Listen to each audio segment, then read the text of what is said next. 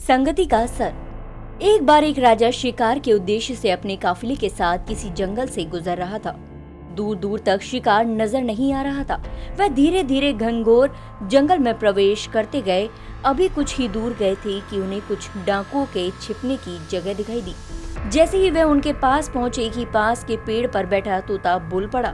पकड़ो पकड़ो, एक राजा आ रहा है। इसके पास बहुत सारा सामान है। लूटो लूटो, जल्दी आओ जल्दी आओ।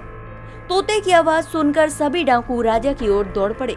डाकुओं को अपनी ओर आते देखकर राजा और उनके सैनिक दौड़कर भाग खड़े हुए। भागते भागते कोसों दूर निकल गए। सामने एक बड़ा सा पेड़ दिखाई दिया। कुछ देर सुस्ताने के लिए उस पेड़ के पास चले गए। जैसे ही पेड़ के पास पहुँचे कि उस पेड़ पर बैठा तोता बुल पड़ा। आओ राजन, हमारे साधु महात्मा की कुटी में आपका स्वागत है। अंदर आइए, पानी पीजिए और विश्राम कर लीजिए।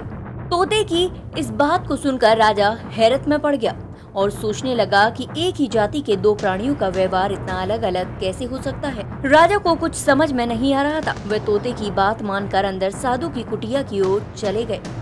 साधु महात्मा को प्रणाम कर उनके समीप बैठ गए और अपनी सारी कहानी सुनाई और फिर धीरे से पूछा, ऋषिवर, इन दोनों तोतों के व्यवहार में आखिर इतना अंतर क्यों है?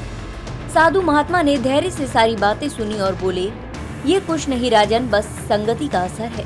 डाकुओं के साथ रहकर तोता भी डाकुओं की तरह व्यवहार करने लगा है और उनकी ही भाषा बोलने लगा है। अर्थात जो जिस वातावरण में रहता है, वैसा ही बन जाता है।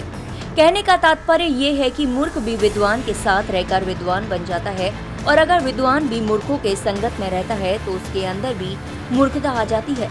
इसीलिए हमें संगति सोच समझ कर करनी चाहिए। और दोस्तों, आज की कहानी से यही हमें सीख मिलती है।